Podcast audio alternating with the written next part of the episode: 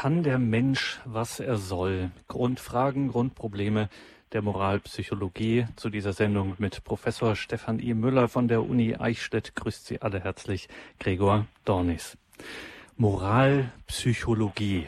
Da werden vielleicht einige beim ersten Hören denken, huiuiui, das ist ja mal wieder was ganz Raffiniertes aus dem postmodernen Schatzkästchen akademisch weltfremder Abgehobenheit.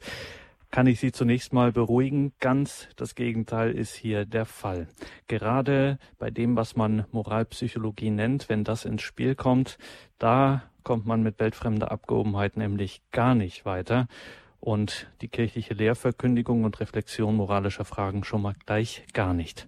Und das ist allemal Grund genug für uns, da einmal in dieser Sendung jemanden danach zu fragen, der sich damit wirklich auskennt, nämlich Professor Stefan Müller. Bis zu seiner Emeritierung im Oktober 2015 hatte er den Lehrstuhl für Moraltheologie in Eichstätt inne unter seinen unzähligen Publikationen sticht ein zweibändiges Grundlagenwerk ins Auge, die Bausteine zur theologischen Ethik, erschienen im Brüstet Verlag Regensburg. Und Band 2 dieser Bausteine zur theologischen Ethik ist gerade in neuer Fassung auf dem Markt und befasst sich eben genau damit Moralpsychologie. Was es damit auf sich hat, darüber werden wir heute mehr hören von Professor Stefan Müller. Mit ihm sind wir nun telefonisch verbunden. Grüße Gott und guten Abend, Professor Müller. Ja, grüß Gott, guten Abend.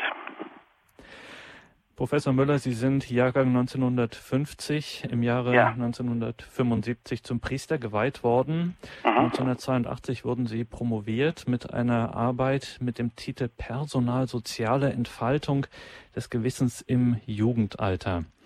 In den 70er Jahren waren Sie an vielfältigen oder an vielen Stellen in der Seelsorge unterwegs und hielten dann ab 1988 Vorlesungen in Moraltheologie in unterschiedlichen Orten. In Mainz, in Erfurt waren vielfach in der Erwachsenenbildung und Weiterbildung tätig.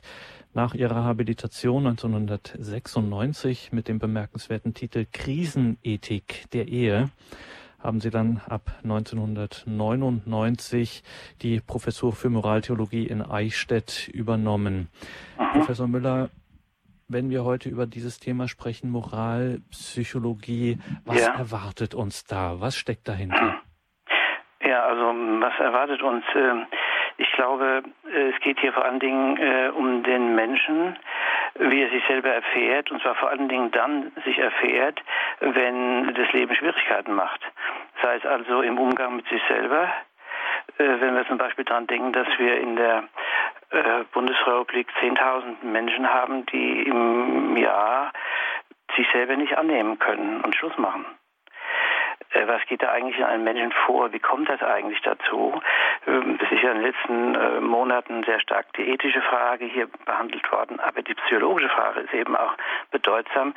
Was ist denn die Genese dieser Prozess, wie entwickelt sich so etwas, dass der Mensch einen Widerwillen gegen das Leben bekommt?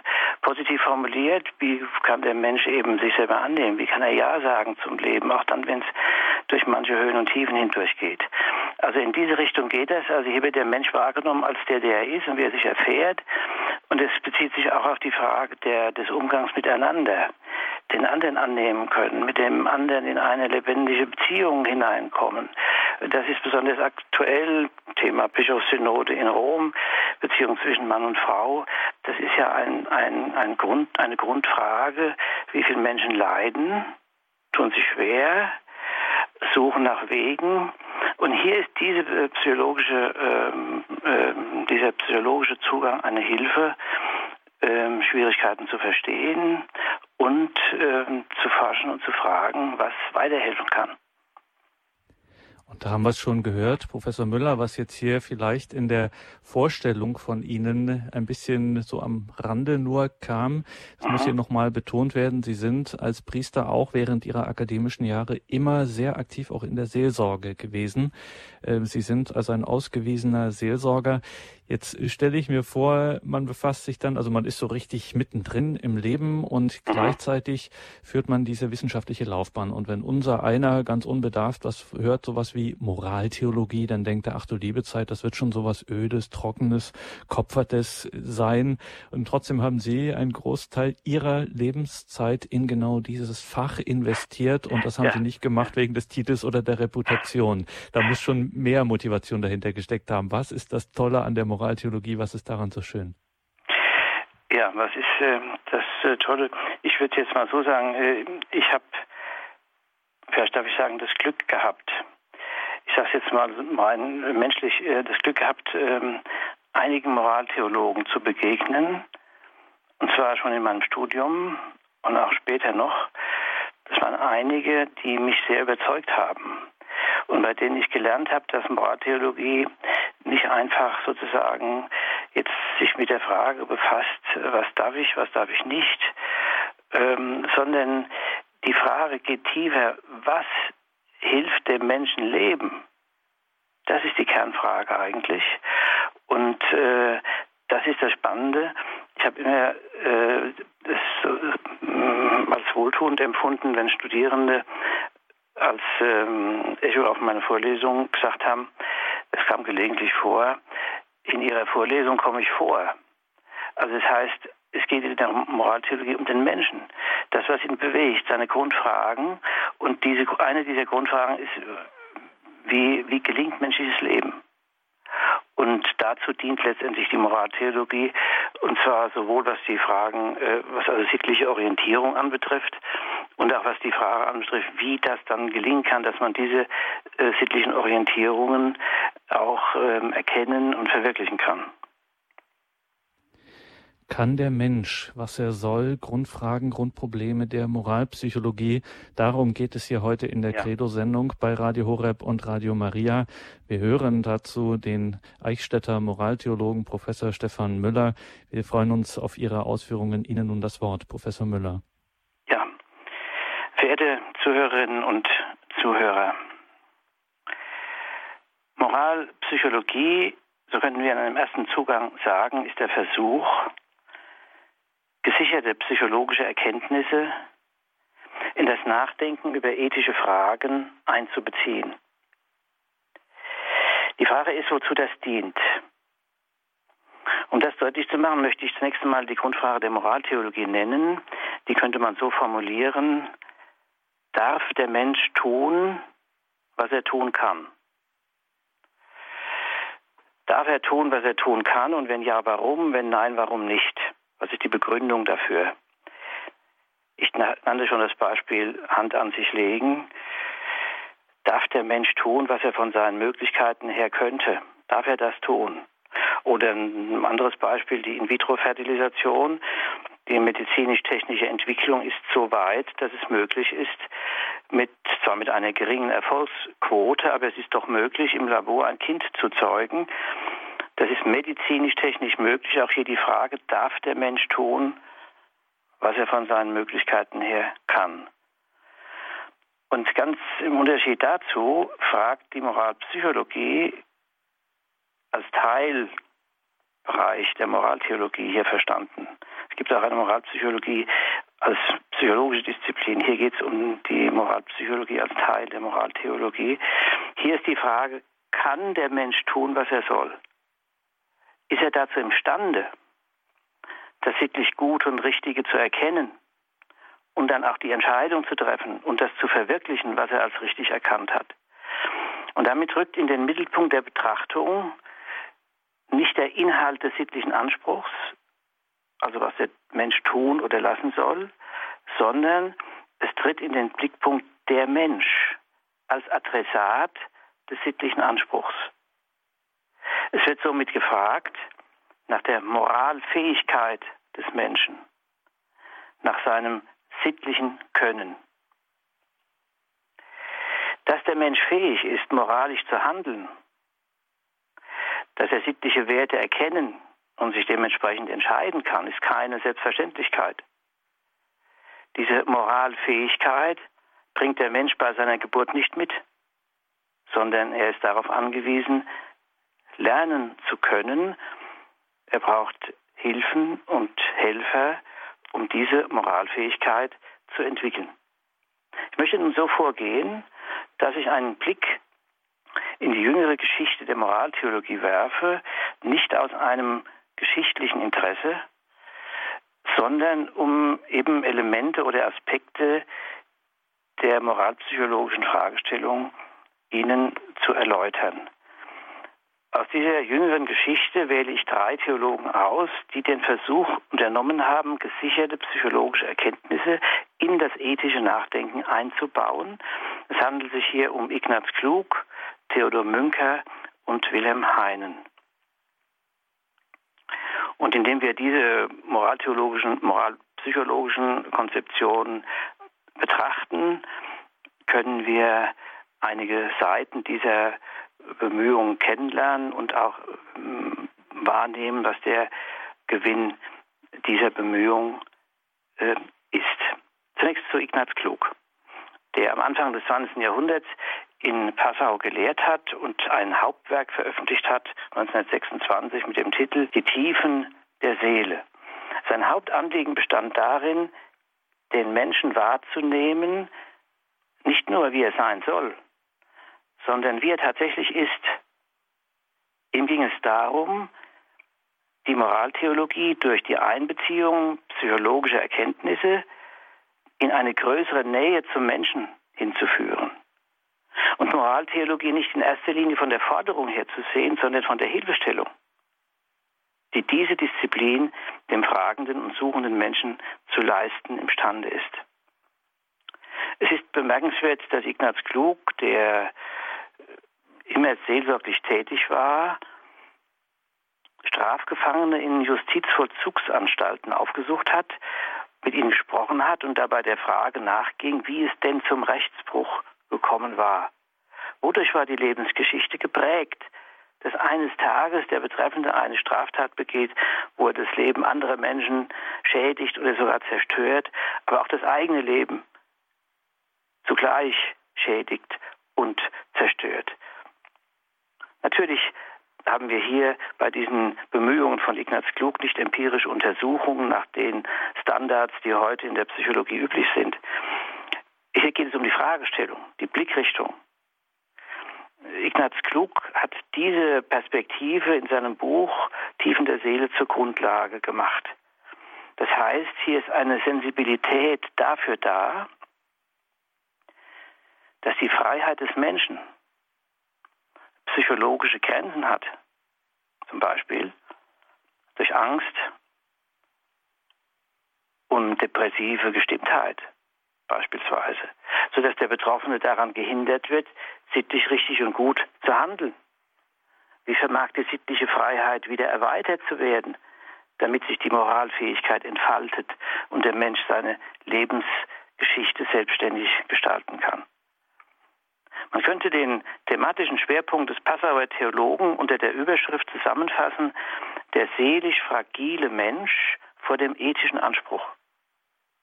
Seelisch fragil heißt, es gibt, so die These von Klug, in der Seele des Menschen eine verborgene Bruchstelle, die seine Gefährdung darstellt. Insofern an dieser Bruchstelle das Ganze der Persönlichkeit zu Bruch gehen kann. Was ist damit gemeint?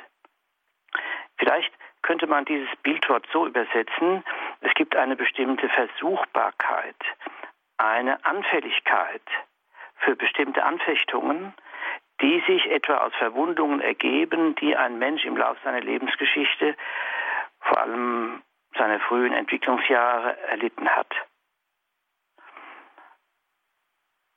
Klug nennt hier eine ganze Palette von Phänomenen. Ich nenne nur ein paar Beispiele, etwa quälende Minderwertigkeitsgefühle oder das Gegenteil, Überwertigkeitsgefühle oder eine Neideinstellung oder Ressentimenthaltung, Kontaktschwierigkeiten und so weiter. Von hier aus erschließt sich die Bedeutung des Titels seines Hauptwerkes Die Tiefen der Seele bestehen einerseits in den Abgründen, die sich aufgrund von lebensgeschichtlichen Verwundungen wie Vernachlässigung oder Verwöhnung oder anderer schädigender Einflüsse ergeben. Daraus erwächst eben diese bestimmte Form der Versuchbarkeit, die einen Menschen dazu bringen kann, dass er seinen schlechten und schlechtesten Möglichkeiten gleichsam auf den Leim geht oder sich da hinein zu verstricken vermag. Das ist aber nur die eine Bedeutung dessen, was mit den Tiefen der Seele gemeint ist. Die andere Bedeutung ist, dass auf dem Grund jeder Seele eine Kostbarkeit verborgen ist, die sich letztendlich daraus ergibt, dass der Mensch ein Gedanke Gottes ist. Er ist hervorgegangen und existiert, weil seiner Existenz eine Idee Gottes zugrunde liegt. Und die ist gleichsam verborgen im Menschen. Und jetzt besteht die Aufgabe darin, dass er diese Kostbarkeit, die ihm eingestiftet ist, qua Schöpfung, entdeckt und realisiert. Das heißt, dass er der wird, der von der Schöpfung her als Gottes gutes Geschöpf werden kann und darum auch soll. Hier sind also die guten und besten Möglichkeiten des Menschen im Blick. Um das zu realisieren, auf dem Hintergrund der spezifischen ethischen Gefährdung sind freilich Hilfen und Unterstützung erforderlich, die einerseits durch mitmenschliche Zuwendung möglich ist, aber auch durch Hilfen, die aus dem Glauben und damit aus der Gemeinschaft der Kirche erwachsen. Es ist interessant, dass Klug aufgrund seiner spezifischen Sichtweise zu Neuformulierungen ethischer Begriffe kommt. Selbstständigkeit ist für Klug theonom orientierte Autonomie. Und die zehn Gebote sind nicht zehn Bindungen, sondern zehn Befreiungen des Menschen. Katholische Moral ist für Klug nicht heteronome Moral, sondern eine, die die Freiheit und Selbstständigkeit des Einzelnen fördert, und zwar aus einem lebendigen und gebildeten Gewissen heraus. Das Gewissen vermag Schuld wahrzunehmen. Schuld versteht äh, klug nicht einfach als Übertretung von Normen, sondern als das, wie er sagt, nicht geworden sein dessen, was einer hätte werden können und sollen. Und Umkehr, dazu ruft das Gewissen, Umkehr ist Aufbruch aus der bisherigen Verstrickung hin zu dem, was klug das bessere Selbst nennt, die Zielgestand, die, Zielgestalt des menschlichen Werdeprozesses. Und dieses bessere Selbst ist letztendlich die Verwirklichung des Gottesgedankens, der im Menschen verborgen ist und der seine Berufung ausmacht. Man sieht, Klug bemüht sich, eine lebbare Ethik zu entwickeln. Dabei setzt er das sittliche Werden und Handeln nicht einfach als selbstverständlich vorhandene Fähigkeit voraus, sondern fragt, wie dieses sittliche Werden und Handeln des Menschen gefördert werden kann. Es ist bemerkenswert, dass am Anfang des 20. Jahrhunderts, lange vor dem Konzil, wir in Ignaz Klug, einem Theologen, äh, vor uns haben, der sich um die Wirklichkeit des Menschen bemühte und den Menschen so zu sehen versuchte, wie er tatsächlich ist und dabei erkannte, wie sehr die Freiheit ein gefährdetes Gut ist. Diese Sichtweise ist heute keineswegs überholt. In der Seelsorge begegnen wir nicht selten Menschen, die an dem leiden, was man einen gebrochenen Lebenswillen nennen könnte, wo der Mut zu leben, der Mut zu sich selber, aber auch der Mut zum Du und Wir beeinträchtigt ist weil basale menschliche Fähigkeiten nicht recht zugänglich sind. Von daher hat dieser Beitrag von Klug, der natürlich in vielem zeitbedingt ist, von der Grundperspektive her bleibende Bedeutung. Kommen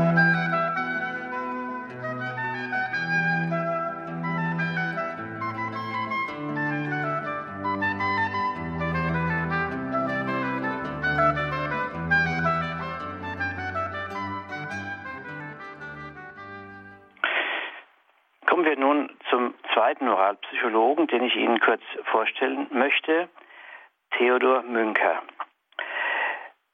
Sein erstes Buch befasste sich mit dem psychischen Zwang. Es ging hier um das Angstgewissen, die Conscientia scrupulosa. Ein solches Gewissen ist gekennzeichnet durch große Unsicherheit und Ängstlichkeit, vor allem die Angst, einen Fehler zu machen. Eigenes Versagen, auch wenn es eher geringfügig ist, wird vergrößert und ihm eine Bedeutung zugeschrieben, die es tatsächlich gar nicht hat.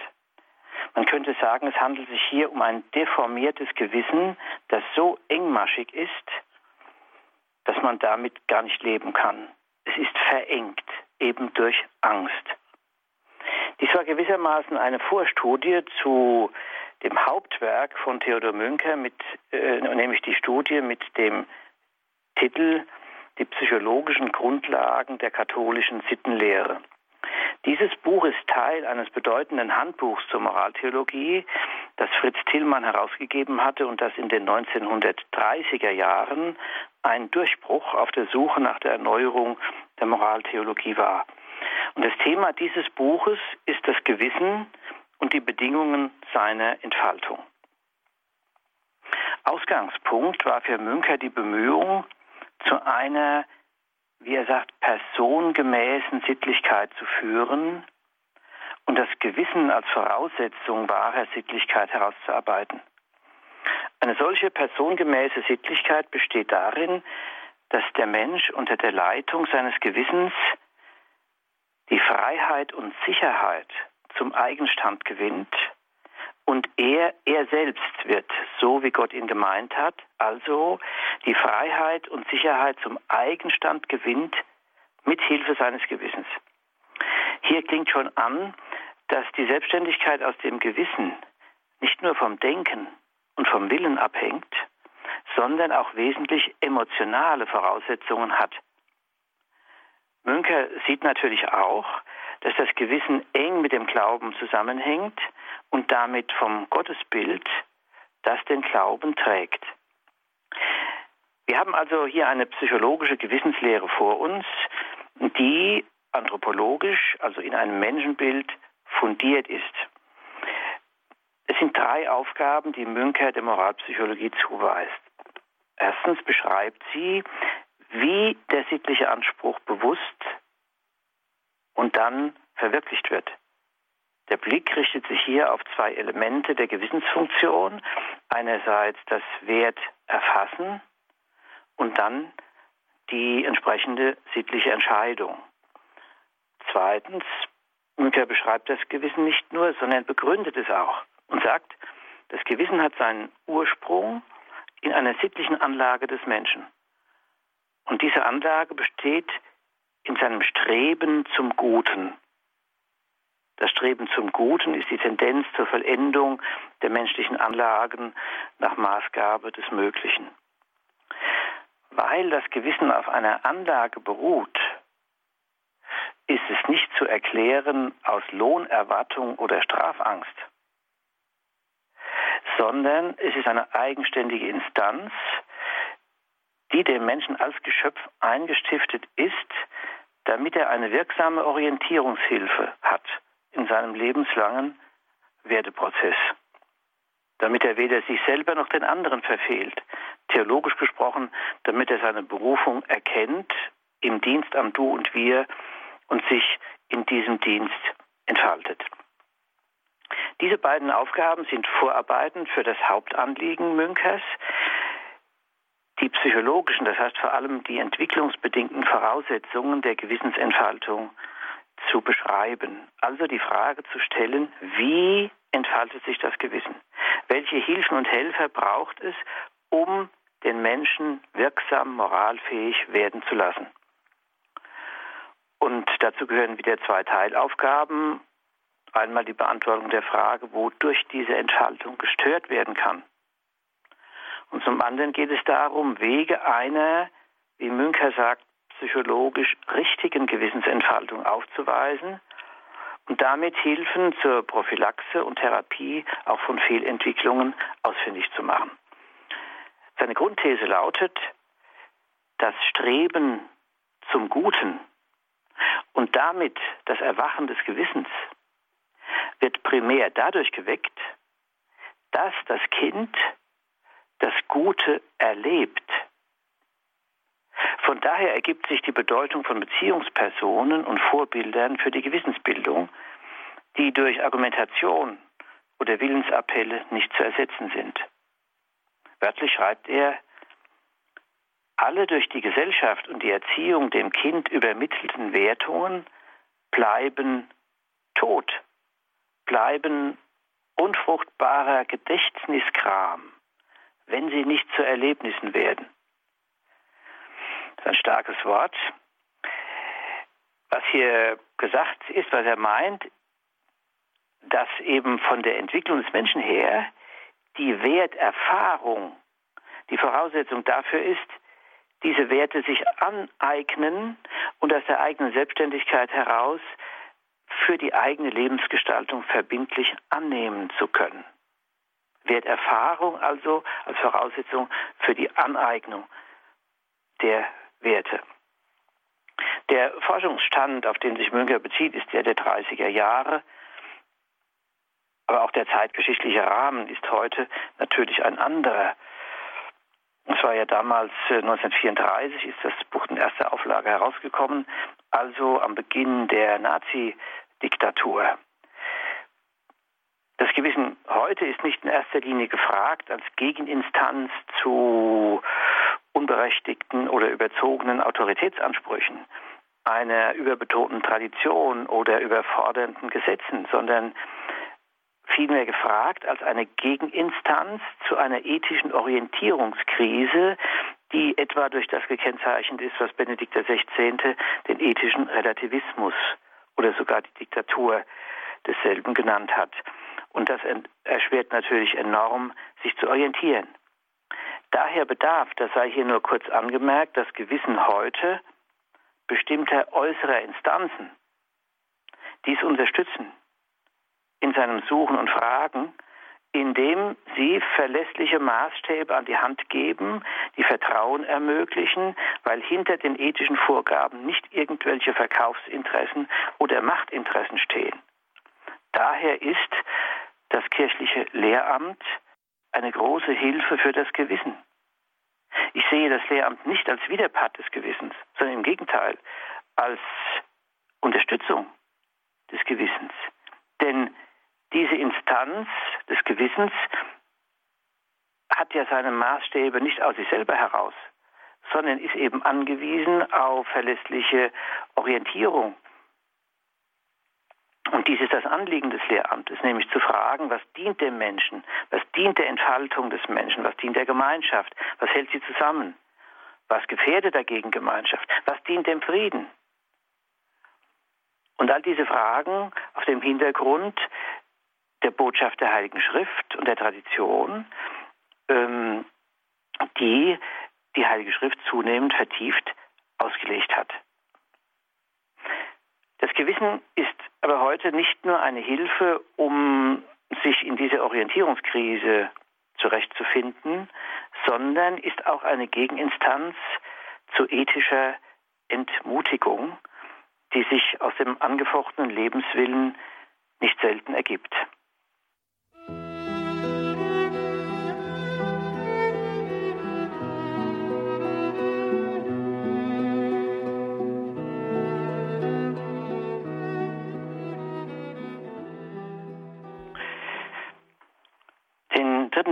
Den ich Ihnen nun vorstellen möchte, der eben ähm, moralpsychologisch gearbeitet hat, ist Wilhelm Heinen. Er hat den Ansatz von Münker aufgegriffen und weiterentwickelt. Auch er war wesentlich bestimmt von den Erfahrungen in der seelsorglichen Praxis, insbesondere ähm, von den Erfahrungen in der Beichte. Seine Grundfrage lautet, wie gelingt menschliches Leben? Und das heißt bei Heinen, wie gelingt die lebenslange Entfaltung des Menschen als Person in den verschiedenen Beziehungen, in denen er lebt und dies wiederum in den verschiedenen Stadien seines lebenslangen Reifungsprozesses. Diese Fragen sind gleichbedeutend mit der Frage, wie gelingen die zwischenmenschlichen Beziehungen zwischen Mann und Frau, der Ehe, der Familie, im Beruf und in der Gesellschaft. Heinen hat darum die Moralpsychologie Münkers, die vorwiegend Gewissenslehre war, weiterentwickelt zu einer Tugendlehre der Liebe, die psychologisch fundiert war. Der thematische Schwerpunkt ist daher das Gelingen der personalen Beziehungen im Gestaltwandel der Liebe. Sein Hauptwerk hat in dritter Auflage den Titel Die Liebe als sittliche Grundkraft und ihre Fehlformen. Der Ausgangspunkt sind hier die Schwierigkeiten im Lieben können, die Heinen als Signum des Menschen der Gegenwart ansah. Das schreibt er am Beginn der 50er Jahre. Es fällt nicht schwer, hier Brücken zur Gegenwart herzustellen. Heinen geht in folgenden Schritten vor. Er beschreibt zunächst diese Fehlformen der Liebe, also zum Beispiel den Geiz, die Habgier, den Hochmut, Verzweiflung, Ängstlichkeit, Trägheit und andere Phänomene. Die sieben Haupt- und Wurzelsünden nehmen dabei einen breiten Raum ein. Im zweiten Schritt fragt er dann nach den Ursprüngen dieser Fehlformen. Wo kommt das her? Wie hat sich das entwickelt? Und greift dabei zurück bei dieser Analyse auf tiefenpsychologische Erkenntnisse. So dann versucht er sittlich zu beurteilen und berücksichtigt dabei die Entstehungsbedingungen der Fehlhaltungen und die psychologisch bedingten Grenzen der Freiheit.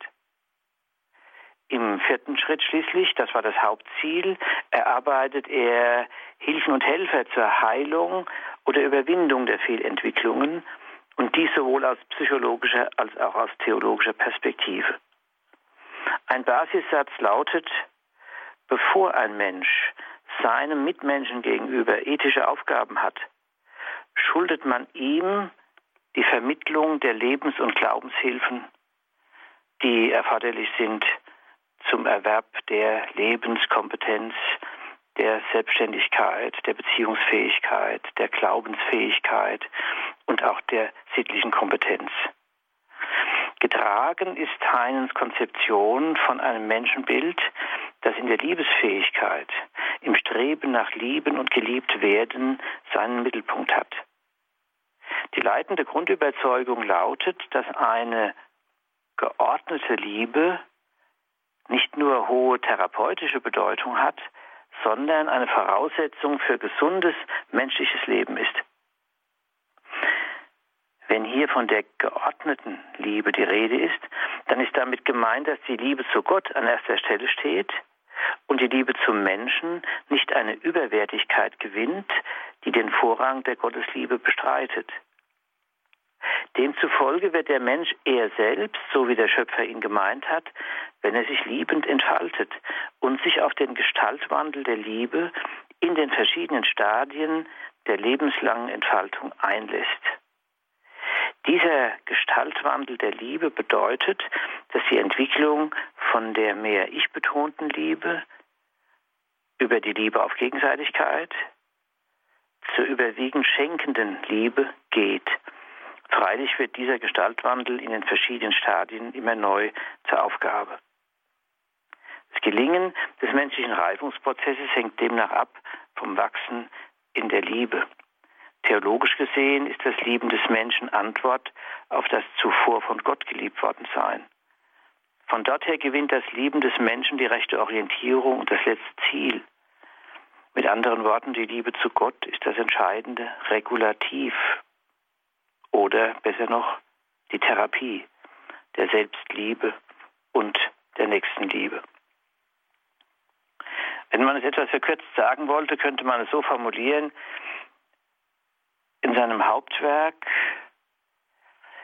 weist Wilhelm Heinen auf, wie Glaube, Hoffnung und Liebe, die drei theologischen Grundtugenden, therapeutische, heilende Wirkung haben im Blick auf die sieben Wurzelsünden. Also man könnte sagen, das ist ein, ein Buch, das von der Deformierung des Menschlichen den Weg sucht zu einer Erneuerung des Menschlichen und Wege und Mittel aufzeigt, wie das möglich sein kann. Einen legt dabei einen Schwerpunkt auf die Frage, wie sich diese Tugenden entfalten, die entscheidenden Hilfen im Lernen und in der Entfaltung und Wandlung der Liebe aber auch des Glaubens und der Hoffnung ist der Mitmensch und damit du und wir Beziehungen, die nicht durch rationale Argumentation und sittliche Willensanstrengung ersetzt werden können. Auch hier formuliert er wieder einen Basissatz, der lautet, Begegnungen mit dem Du stehen am Anfang des Lebens und sind seine Grundlage. Die Begegnungen mit dem eigenen Selbst orientieren sich an den Beziehungen zum Du und Wir. Über die Beziehungen zum menschlichen Du wird die Begegnung mit dem Ur-Du Gottes möglich und entfaltet sich. Man könnte so sagen, der Mensch ist der Weg, über den Gott den Menschen liebt. Und dass der Mensch der Weg ist, über den die Liebe zu Gott gelebt wird. Es ergibt sich von hier von selbst, dass die Frage nach der Ehe, nach dem Weg dorthin, die Vorbereitung auf die Ehe, die Begleitung in der Ehe, die Gestaltung des Familienlebens einen breiten Raum in den Veröffentlichungen von Wilhelm Heinen nehmen. Ein besonderes Augenmerk hat er immer wieder auf die Frage gerichtet, wie sich die Partner- und Ehefähigkeit entfaltet, aber auch wie sich die Elternfähigkeit entfaltet. Also diese Fähigkeit, jene überwiegend schenkende Liebe zu entwickeln, die Elternliebe kennzeichnet. Wie können diese Fähigkeiten gefördert werden? Wie können sie, wenn sie versiegt sind, wieder neu erwachen, neu geweckt werden, sich neu orientieren und neu lebendig werden? Wilhelm Heinen hat mit der Frage nach dem Wie des Gelingens der personalsozialen Entfaltung des Menschen die dialogische Dimension dieses Werteprozesses betont und herausgearbeitet, dass diese Thematik auch heute von hoher Aktualität ist, bedarf keiner weiteren Begründung. Wenn wir nun das Ganze zusammenfassen und zum Schluss einige abschließende Thesen formulieren, dann wäre Folgendes zu sagen. Die drei Moralpsychologen haben Konzeptionen entwickelt, die, was die Fragestellung, die Themen und die Perspektiven anbetrifft, von bleibender Aktualität sind. Durch die Einbeziehung von gesicherten psychologischen Erkenntnissen können die ethischen Aussagen präziser, hilfreicher, unterstützender, genauer eingehend auf die Grundfragen der Menschen dargestellt werden. Das gilt für die Frage nach den Bedingungen der Gewissensentfaltung, das gilt für die Frage, wie sich Tugenden entwickeln, das gilt auch ganz besonders für die Frage, wie das Miteinander und Füreinander von Mann und Frau in der Ehe, das Miteinander und Füreinander in der Familie sich entfalten, wie es gefördert, wie es unterstützt werden kann, wie die Liebe lebendig bleiben kann zwischen Mann und Frau oder wenn sie eingeschlafen ist, wie sie neu entfacht werden kann. Wichtig ist auch die Frage, wie kommen Krisen in der Beziehung zwischen Mann und Frau zustande? zwischen Eltern und Kindern? Woher kommen sie? Wie lassen sich diese Krisen verarbeiten? Wie kann eine Krise tatsächlich zur Chance werden? Hier sind Entwürfe einer Krisenethik dienlich, die durchaus weiterhelfen können. Bei all diesen Lebensthemen und Entwicklungsthemen kommt es auf das sittliche Können und seine Entfaltung an, das vor allem zwei zentrale Komponenten hat, wie wir gesehen haben, nämlich das Gewissen. Es ist die Fähigkeit, den sittlichen Anspruch in der konkreten Situation zu erkennen und sich entsprechend dieser Erkenntnis zu entscheiden. Damit das Gewissen dazu in der Lage ist, bedarf es der Bildung. Und unter solcher Voraussetzung kann das Gewissen zur tragenden Instanz der Selbstständigkeit des Menschen werden. Die zweite Komponente des sittlichen Könnens ist das Gemüt als Bindungsfähigkeit. Dazu gehört die Fähigkeit, sich einzufühlen und mitzufühlen. Dies zeigt die Bedeutung der Emotionalität, die für das sittliche Werden und Handeln grundlegend ist. Denken wir auch an das Vertrauen. Das Vertrauen können ist die Brücke zwischen Menschen, über die hinweg Wertvermittlung geschieht. Ohne Vertrauen kann sich öffnen und von daher letztlich auch keine Wertvermittlung. Das Gemüt ist das Ziel emotionaler Bildung. Und emotionale Bildung ist die Grundlage der Beziehungsfähigkeit des Menschen. Ist das, was man früher Herzensbildung genannt hat.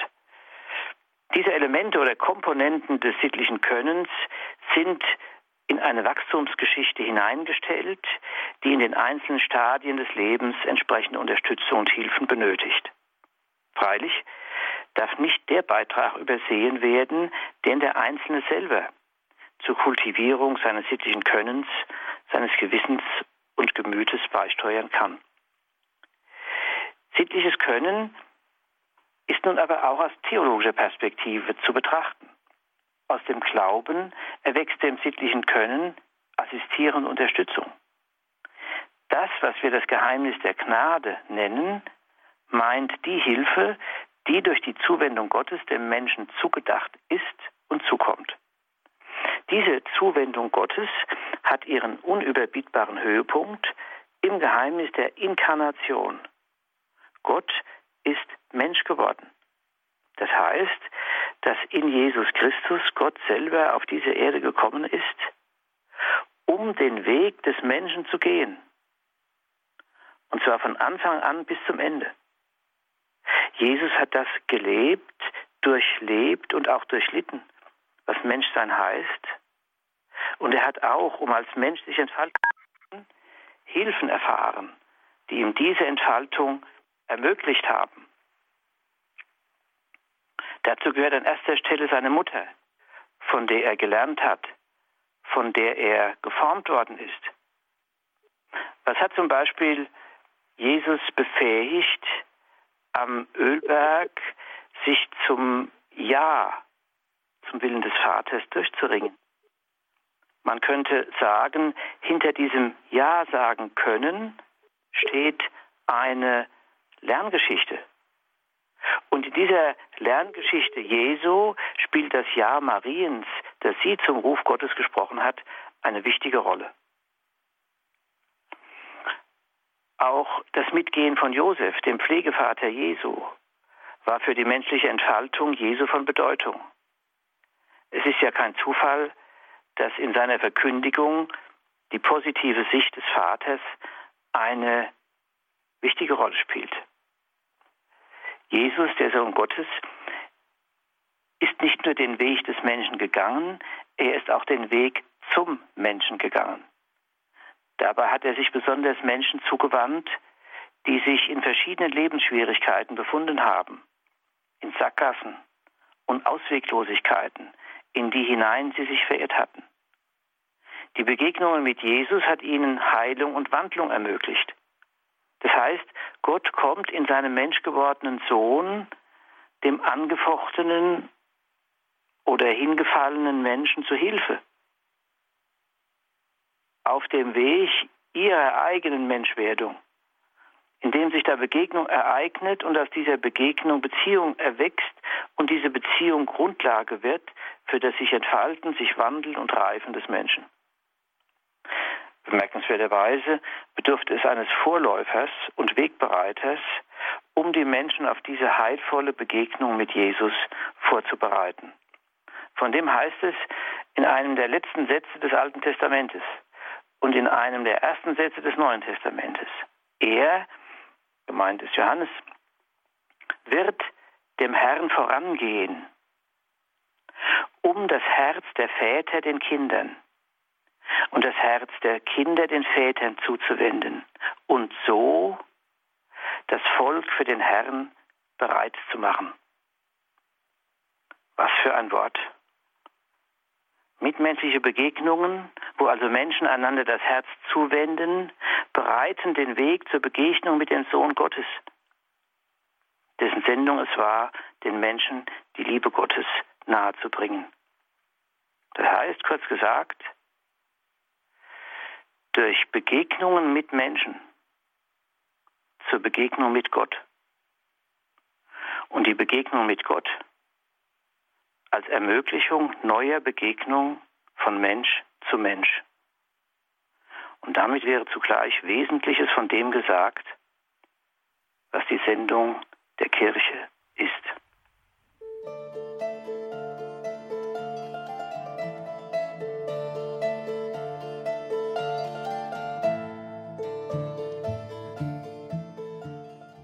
Kann der Mensch tun, was er soll? Grundfragen, Grundprobleme der Moralpsychologie. Das ist heute hier das Thema in der Credo-Sendung bei Radio Horeb und Radio Maria. Wir sind verbunden mit Professor Stefan E. Müller von der Universität Eichstätt. Dort hat er bis vor kurzem den Lehrstuhl für Moraltheologie inne gehabt, ist mittlerweile emeritiert seit Oktober dieses Jahres. 089 517 008 008 ist unsere Nummer, wenn Sie sich hier in der Sendung beteiligen möchten. Wir haben bereits einen ersten Anrufer in der Leitung und gehen dazu nach Dresden zu Herrn Dr. Ärmlich. Guten Abend nach Dresden, Dr. Ärmlich. Äh, schönen guten Abend. Äh, ich habe die Sendung gehört und muss sagen, dass sie mich außerordentlich berührt hat. Das ist mein Thema, mein Lebensthema, ja. Mhm. Ich, äh, ich bin spät zum Glauben gekommen, mhm. über We Umwege auch end endlich zum katholischen Glauben und habe eine, eine Biografie, die gekennzeichnet ist von, äh, von ja, sagen, von den Problemen der Depression. Ja, und ja. ich kenne auch, ich kenne auch so etwas die Zusammenhänge, das kommt aus früher Kindheit und mhm.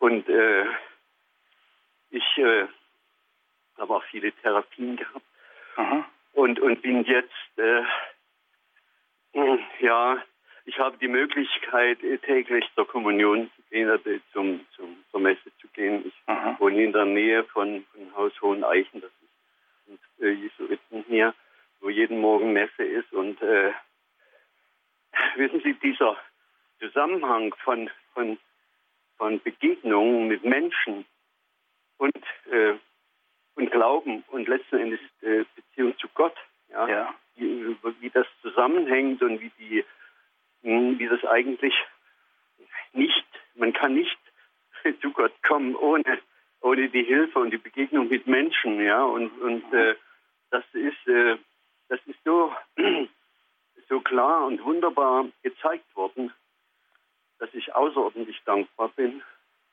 Und ich werde auch, wenn, das, wenn die Möglichkeit besteht, dann mache ich mir selber eine CD davon oder lasse mir eine schicken und werde die dann auch vielleicht anderen Menschen geben, die wo ich weiß, dass, dass das wichtig sein könnte. Also ich, herzlichen Dank, Herr Professor. Ja, ich danke Ihnen. Ich danke Ihnen auch sehr.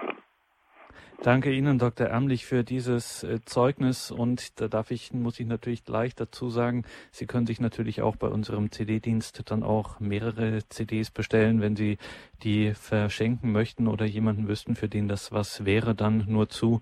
Äh, bestellen Sie sich dann mehrere CDs, um die zu verschenken. Danke für Ihren Anruf. Alles Gute und Gottes Segen nach Dresden. Ja, da steht äh, sicherlich dieses Zeugnis für viele andere auch. Professor Müller, könnte man auch sagen, dass gerade dieser Themenschwerpunkt Moralpsychologie als eine mh, hm, ja, Sie sagen immer nicht eigene Disziplin, aber doch zumindest, dass hier Grundsätze auch in der Moraltheologie angewandt werden, dass die eigentlich für die heutige Zeit, wir haben das Stichwort gehört, Depression, man könnte ähm, ganz, ganz rabiat marxistisch sagen, einfach schlicht die Entfremdung, der wir alle ausgesetzt sind und in unserer Lebenswelt, in unserer Gegenwart, dass da so viele Gefahren lauern, könnte man sagen, dass gerade hier eine in dieser Weise, wie Sie es uns geschildert haben, orientierte Moraltheologie alles andere als äh, von gestern ist, sondern brandaktuell? Ja, das könnte ich jetzt gar nicht besser formulieren, als Sie das formuliert haben, ja. Das ist, ähm, das ist sicherlich, äh, glaube ich, äh, eben das ist die, das ist die Chance für eine Moraltheologie, die eben nah beim Menschen ist und wahrnimmt, wie es den Menschen geht und äh, eben nicht darin besteht, in erster Linie jetzt ähm, Forderungen zu stellen, die ja auch manchmal als Überforderungen erlebt werden, sondern äh, die Frage zu, zu, stellen, was hilft Leben? Und äh, ich will das mal an einem Beispiel deutlich machen, weil jetzt das Thema Depression ähm, angesprochen worden ist. Ähm, wir haben ja das äh, ein Grundgebot bei uns äh, unseres Glaubens lautet ja, äh, du sollst den Nächsten lieben wie dich selbst. Und das ist ja eigentlich damit zwei Seiten gemeint, also äh, der Nächste und das eigene Selbst auch. Und äh, das, dieses Gebot stellt eigentlich die Aufgabe, diese beiden Seiten miteinander zu verbinden. Und in der, wo also diese ähm, äh, depressive äh, Neigung äh, erfahren oder auch erlitten wird, äh, wäre dann zum Beispiel ein Weg, äh, diese, diesen Aspekt der, der Selbstliebe zu betonen.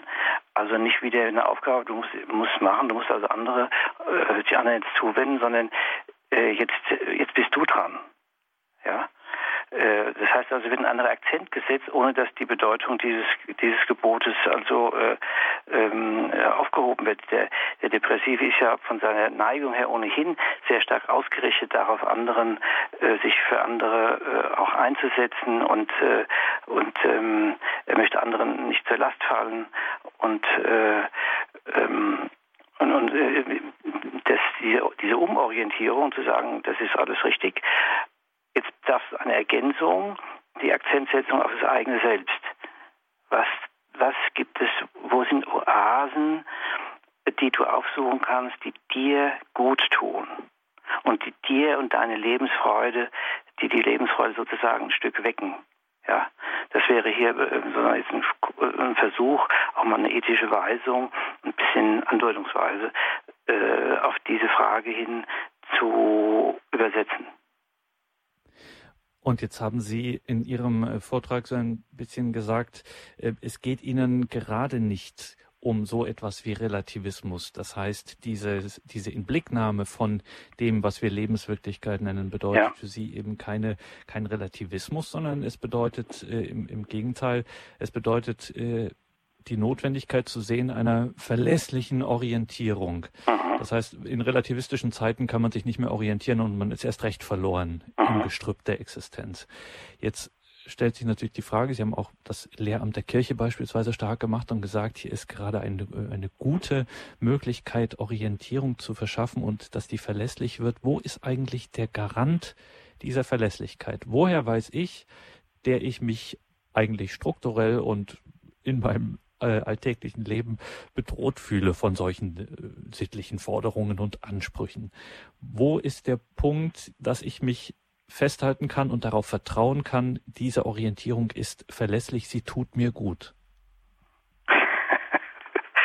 Also, Herr Dornis, damit haben Sie sich eine Frage gestellt, die äh, gar nicht so einfach zu beantworten ist. Das wäre eine eigene. Sie haben zwei Minuten. Eben, das wäre eine eigene äh, äh, genauere Überlegung wert. Nun, also das, äh, wodurch weist sich das Lehramt äh, aus? Also zunächst mal äh, beruft es sich ja auf das äh, Evangelium und äh, auf die Tradition und damit auf Erfahrung. Also und Erfahrung hat ja damit zu tun, was hat sich bewährt. Normen, auch ähm, Normen, die, wo es um die Frage, was entspricht der Natur des Menschen, was entspricht ihr nicht, das hat ja etwas mit Erfahrung zu tun. Mit der Erfahrung, was geht menschlich und was geht menschlich nicht. Ja? Und ähm, insofern ist, glaube ich, das ein wesentlicher Punkt. Der zweite Punkt ist, dass das Lehramt ja nicht nur zurückgreift auf Heilige Schrift, auf die Tradition, obwohl das natürlich die entscheidende äh, Grundlage ist, sondern auch schaut, wo sind Fragen des, äh, des, des Menschen, was sind äh, die Gesetzlichkeiten des Lebens heute, nehmen Sie die, neue, die neueste Enzyklika von äh, Franziskus, der sich ja mit den Gesetzmäßigkeiten dieser Welt sozusagen auseinandergesetzt hat und dabei auch so und so viele Fachleute mit einbezogen hat, um die Frage einer neuen ganz, ganzheitlichen ähm, Ökologie, einer Humanökologie ähm, was, was, wie können das Haus dieser, dieser Erde, wie können wir das bewohnbar halten, die er da herangezogen hat. Also das sind zwei Pole sozusagen in der Bemühung des Lehramtes, also die Heilige Schrift und die Tradition und der Blick auf den Menschen heute. Und das wird zusammengeführt. Ja, und, äh, das sind also, glaube ich, alles äh, Aspekte, ähm, die äh, das Lehramt als glaubwürdig oder als vertrauenswürdig erweisen. Und vor allen Dingen kommt noch ein weiterer Gesichtspunkt hinzu. Ich habe das erwähnt. Ich will es aber doch noch mal sagen. Wir werden heute ja ständig bombardiert mit Forderungen. Also Sie können ja nicht das Radio anmachen, ohne dass da Forderungen in irgendeiner Weise kommen, äh, zum Beispiel in Form von Werbung, Fernsehen erst recht, welche aufdringlichen Weise da die Bilder sozusagen in die Wohnzimmer hineingesendet werden. Ständig Aufforderungen, was man zu tun, was man zu lassen habe. Und ähm, hier haben wir aber beim Lehramt Weisungen, die nicht von Kaufinteressen also äh, mit Kaufinteressen verbunden sind oder auch mit Machtinteressen, sondern es geht wirklich die Frage, um die Frage, was dient dem Menschen, was dient der Gemeinschaft, was dient der Gesellschaft, was dient dem Frieden unter den Menschen und unter den Völkern. Also das sind Grundfragen und ich glaube, dass das Lehramt auch in den Grund, in den Grundaussagen sich nicht geirrt hat. Es gibt natürlich da auch eine Entdeckungs- und eine Einsichtsgeschichte, das Lehramt ist auch immer natürlich verwoben in eine Zeit und damit ergibt sich natürlich auch die Grenzen der, der Erkennbarkeit von, von Wahrheiten, von, von Zusammenhängen. Und ähm, mit dem Fortschritt dieser Erkenntnis entwickelt sich auch das Lehramt weiter. Also das ist insofern, aber mir ging es mir ging's vor allen Dingen um den Punkt, ähm, äh, weil das Lehramt ja heute oft sehr kritisch gesehen wird, mal die positive Seite ähm, darzustellen, die ähm, die menschendienliche Seite darzustellen. Und damit müssen wir schon wieder auf die Uhr schauen. Sie ist unerbittlich und zwingt uns jetzt an dieser Stelle hier einen Schnitt zu machen. Die Moralpsychologie, das war heute hier unsere große Überschrift über dieser Sendung. Wir waren im Gespräch mit Professor Stefan E. Müller, emeritierter Ordinarius für Moraltheologie der Katholischen Universität Eichstätt. Danke, Professor Müller, für diese Stunde. Danke auch Ihnen, liebe Hörerinnen und Hörer, fürs Dabeisein. Es klang in der Sendung an. Sie können sich gern bei unserem CD-Dienst eine CD bestellen oder, wie gesagt, auch mehrere, wenn Sie jemanden wissen, für den das was wäre. In Kürze dann morgen im Laufe des Tages wird diese Sendung auch in unserem Podcast- und Download-Angebot sein auf horeb.org. Noch einmal der Hinweis auf das Buch von Stefan E. Müller, Bausteine zur theologischen Ethik, der gesamte Band 2 dieser Bausteine zur theologischen Ethik von Stefan Müller behandeln das Thema Moralpsychologie. Erschienen ist das im Regensburger Pustet Verlag. Die näheren Angaben dazu sowohl bei unserem Hörerservice zu erfragen als auch im Infofeld zur Sendung im Tagesprogramm auf horeb.org. Professor Müller, wir lassen Sie nicht gehen, ohne Sie nicht abschließend um ein Gebet, um den Segen gebeten zu haben und das Ganze auch verbunden vielleicht mit einem Blick. Wir befinden uns im, in der so, sozusagen heißen Phase des Advents. Ja. Äh, wir blicken auf Weihnachten. Vielleicht können wir dann noch ganz kurz einen Blick darauf schauen, was wir hier für einen Zusammenhang haben, Moralpsychologie und die weihnachtliche Zeit. Ja, das habe ich ja schon etwas angedeutet in diesem Hinweis auf den äh, Vorläufer, der den Weg bereitet. Und das ist eigentlich ein sehr schöner, äh, ein sehr schöner Hinweis, der übrigens sozusagen eine theologische Legitimation der moralpsychologischen Arbeit ist. Ich möchte, ähm, wenn Sie erlauben, mit einem eine Antiphon hier zitieren, die ein Leitmotiv des ganzen Advents gewesen ist und sein wird bis äh, zum Weihnachtsfest und in unserem Zusammenhang, glaube ich, ganz äh, gut hineinpasst. Und dann kann ich im Anschluss daran dann ähm, den Segen geben. Diese Antiphon lautet, Erhebe die Augen, Jerusalem. Siehe, dein Retter kommt, deine Fesseln zu lösen. Dass das Wirklichkeit wird im eigenen, in der eigenen Erfahrung, das ist Inhalt unseres Gebets. Und das wünsche ich Ihnen, liebe Hörerinnen und Hörer. Der Herr sei mit euch. Und mit deinem Geiste. Es segne und behüte euch der allmächtige und gütige Gott, der Vater und der Sohn und der Heilige Geist. Amen. Amen. Danke, Professor Müller. Danke Ihnen, liebe Hörerinnen und Hörer. Und vor allem danke auch an Dominik Bobinger in der Regie. Er begleitet Sie nun gleich hier weiter im Programm um 21.40 Uhr. Betet er mit Ihnen und mit Pfarrer Marco Richtscheid aus Maikammer in Rheinland-Pfalz die Komplett das Nachtgebet der Kirche. Ich darf mich an dieser Stelle von Ihnen verabschieden. Einen gesegneten Abend und eine behütete Nacht wünscht Ihnen Ihr Gregor Dornis.